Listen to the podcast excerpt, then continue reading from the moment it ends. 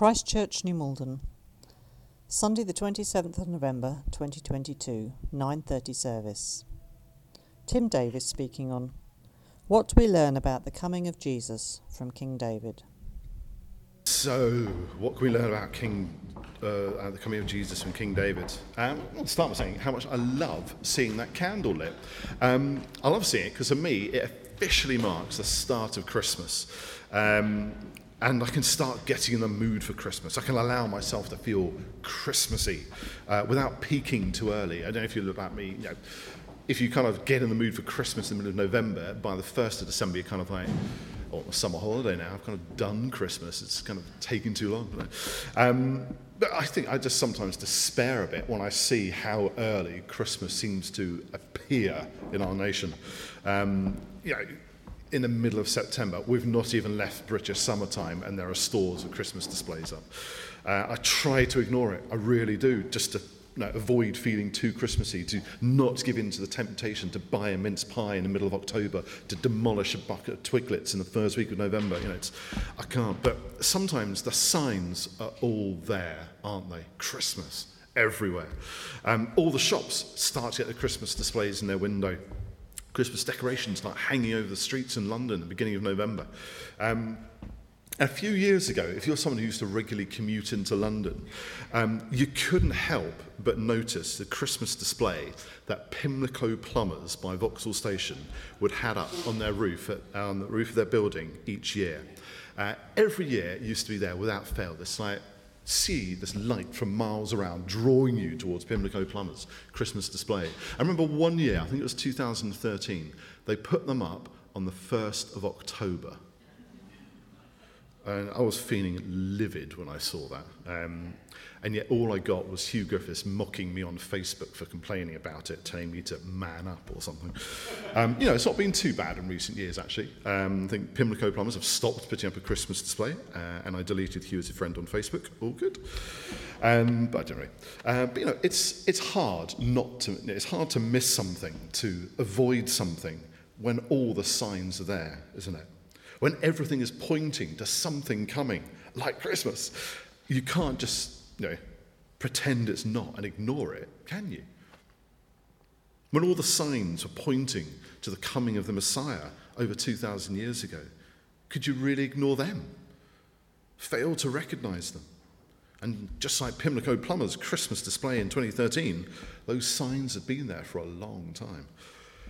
Um, we're thinking this morning, as I said, about what we can learn from David about the coming of Jesus. And as I said, the signs were there a long way back. When I was thinking about reading to this talk, I was tempted to give you that really boring long list of names um, because I love a good biblical genealogy, for that is it. Um, except I don't actually find this that boring. Even though it says the son of, the son of, the son of, the son of, the son of, for about 10 minutes it goes on. Um, I think these like, genealogies like this in the Bible really show you something. They don't just tell you historically who descended from who, from who, from who.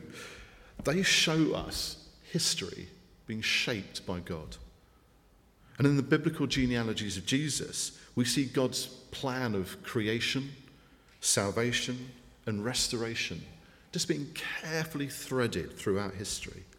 Um, this genealogy in Luke is a particular favourite uh, mine. I find it really good, especially when you like read it through with young people. Um, now, that might sound like a really odd, dull Sunday school activity to do. Um, and, you know, a genealogy is surely one of the least likely passages you choose to go through with a group of young people. And yet, when they read it through and they start to recognize some of the names, and they start to see how all of these names were part of a historical line to Jesus, when you see how God is working through the lives of so many people, how his plan of salvation was at work from the very beginning.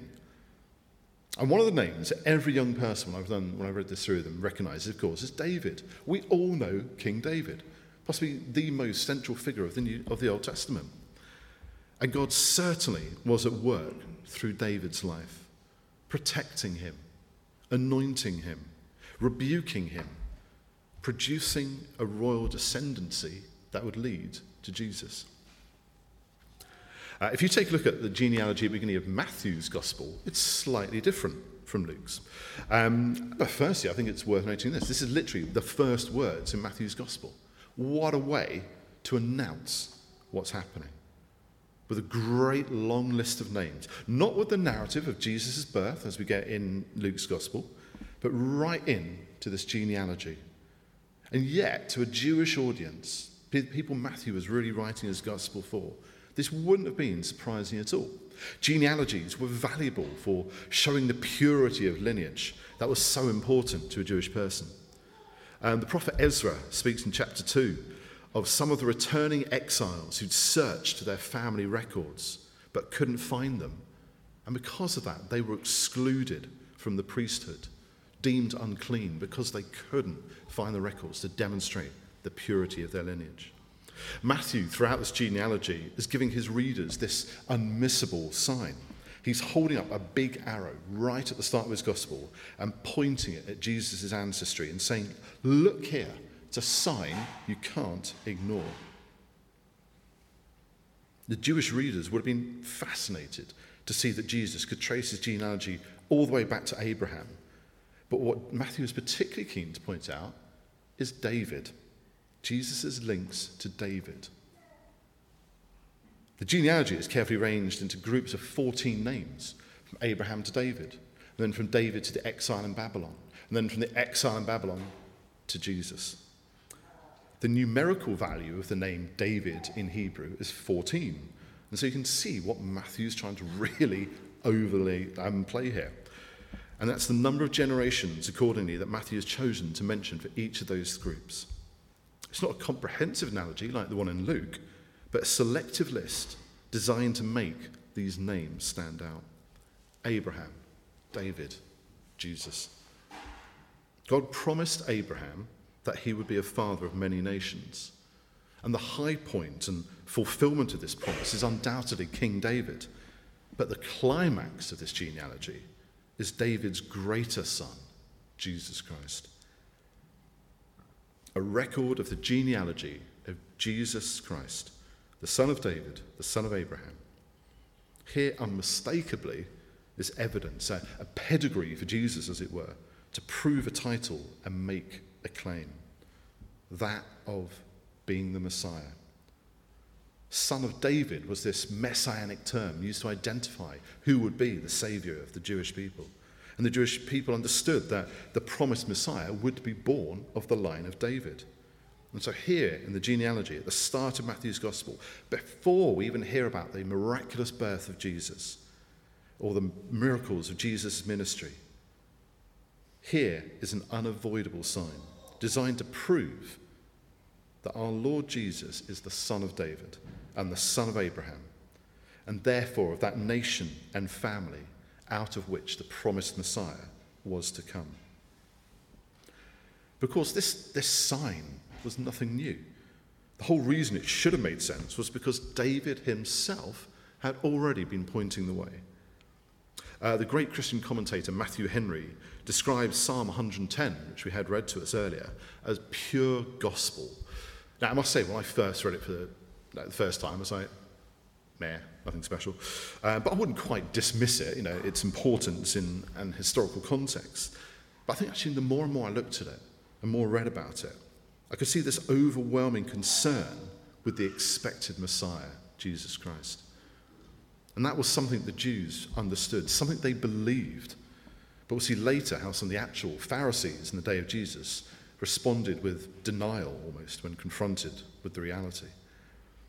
Uh, some have described the psalm almost as David's creed, um, his set of beliefs. And when we start to kind of look at it and unpack it, we see a series of statements about Christ that ring true in our Christian beliefs and mirror the words of our Christian creeds. Firstly, our belief that God the Father and God the Son are one and the same. It says, The Lord says to my Lord. Now, David worships the Lord God of Israel. There was only one Lord. God had made that very clear. It's the first commandment. And yet here he says, The Lord says to my Lord. Two distinct, yet the same.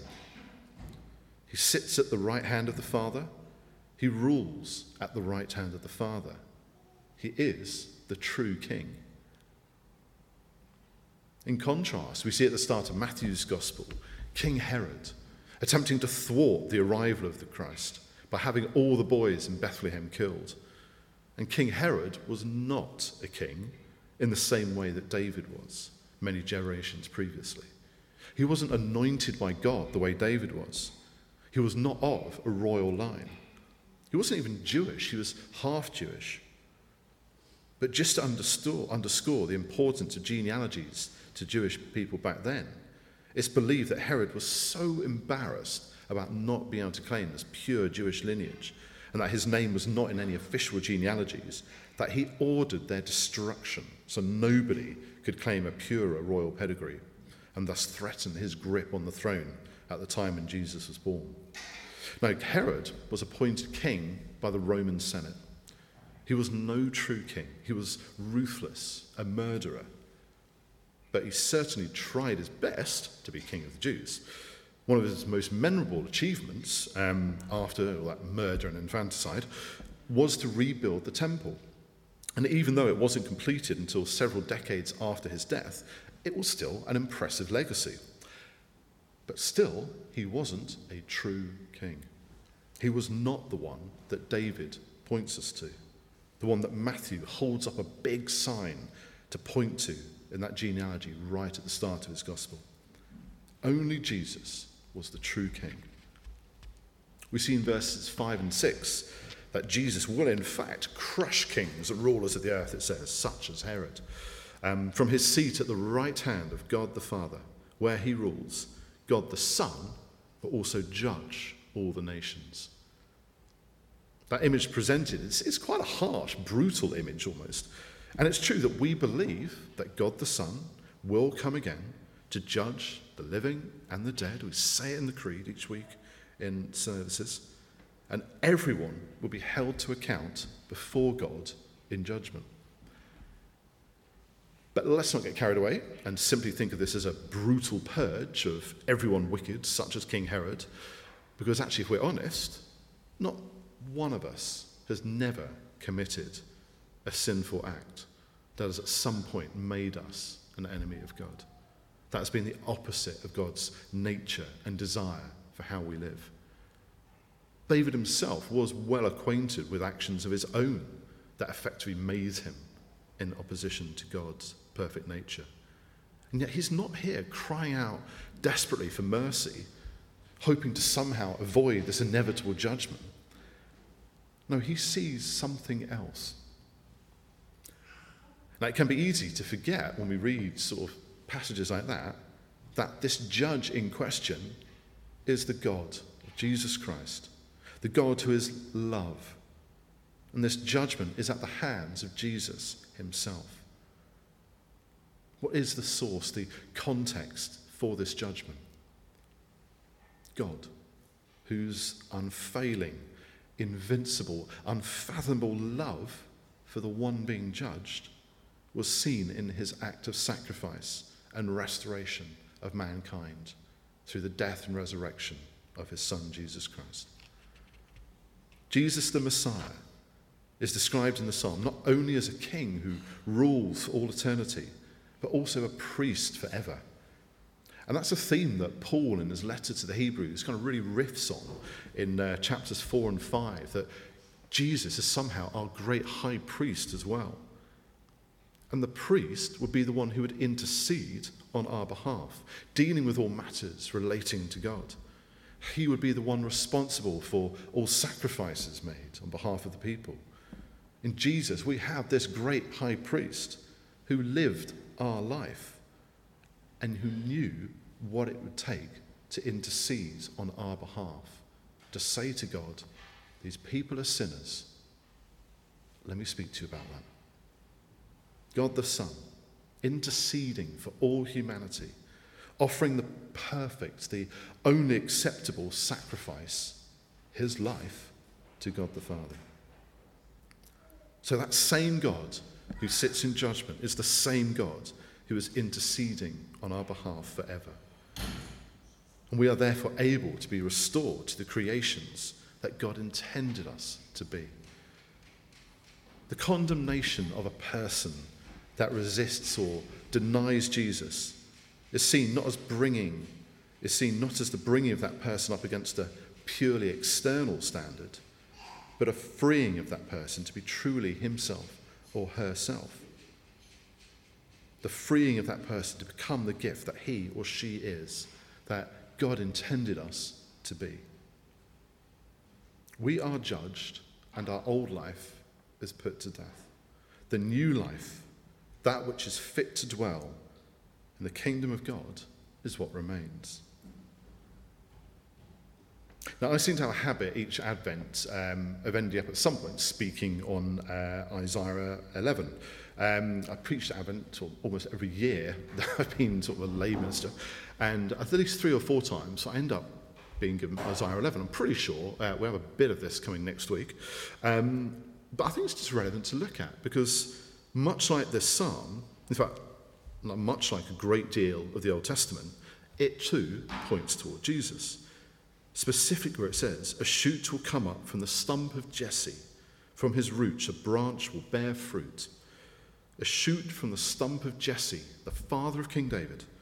His son, David, would be this root. King David. From his roots, a branch, Jesus, that will bear fruit. And that passage contains these wonderful images of justice and righteousness being restored to the world, of the whole order of nature being turned on its head, the wolf living with the lamb, the leopard lying down with the goat, the calf and the lion and the child and the snake and the cow and the bear, all living in harmony with one another. It's this incredible vision, is it not? And what a privilege it must have been for Isaiah to see that vision, to been given those words to speak to the people. And so when I've spoken on this passage in the past, I like to ask the question do we see what Isaiah saw? Not just because it's a handy little tongue twister, but I think it's really important to think that. Do we see the hope of the return of Christ, the new heaven and the new earth, where everything is restored to its original glory?